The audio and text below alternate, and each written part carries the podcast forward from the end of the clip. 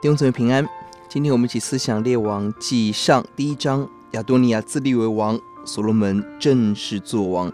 一到四节，大卫老迈；五到第十节，亚多尼亚拥兵自重，自立为王，并且约押、亚比亚他跟随。十一到二十七节，拿单跟八十八危机处理；二八三七，大卫的危机处理；三八节以下，所罗门受膏作王。大卫年迈，一到四节，身体不得暖；第六节，他不责备孩子。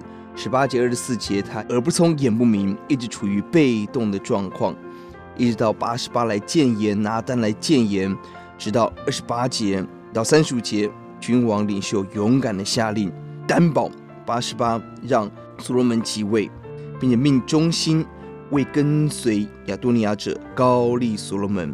领袖要站在领袖该站的位置，明察秋毫，正确正直的执行神的命令，才有真实的平安。另外一个焦点人物是亚多尼亚，他是亚沙龙的弟弟，按辈分他的确当做王，但如同他哥哥亚沙龙一般，他等不及父亲立他为王。第五节，他以君王自尊，效法哥哥，预备马匹五十人前导部队。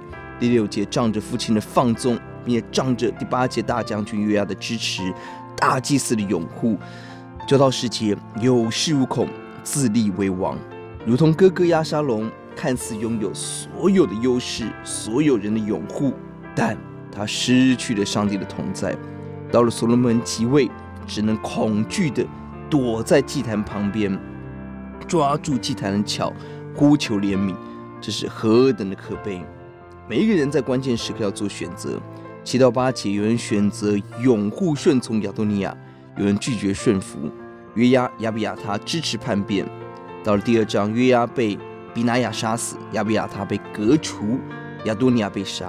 关键时刻，我们要选择站在神这边，还是站在人这边，决定我们永恒的命运。我们一起来祷告：耶稣，呼求你怜悯世人。主啊，让我们顺服上帝的主权，神所设立、神所高立的，让我们不用自己的时间方法，要自立为王。让我们愿主来做王，求主怜悯，让我们效法大卫，在关键的时刻要勇敢起来，执行领袖当负的责任，好叫平安能够临到我们的家庭，临到我们的国家。听我们的祷告，奉耶稣的名，阿门。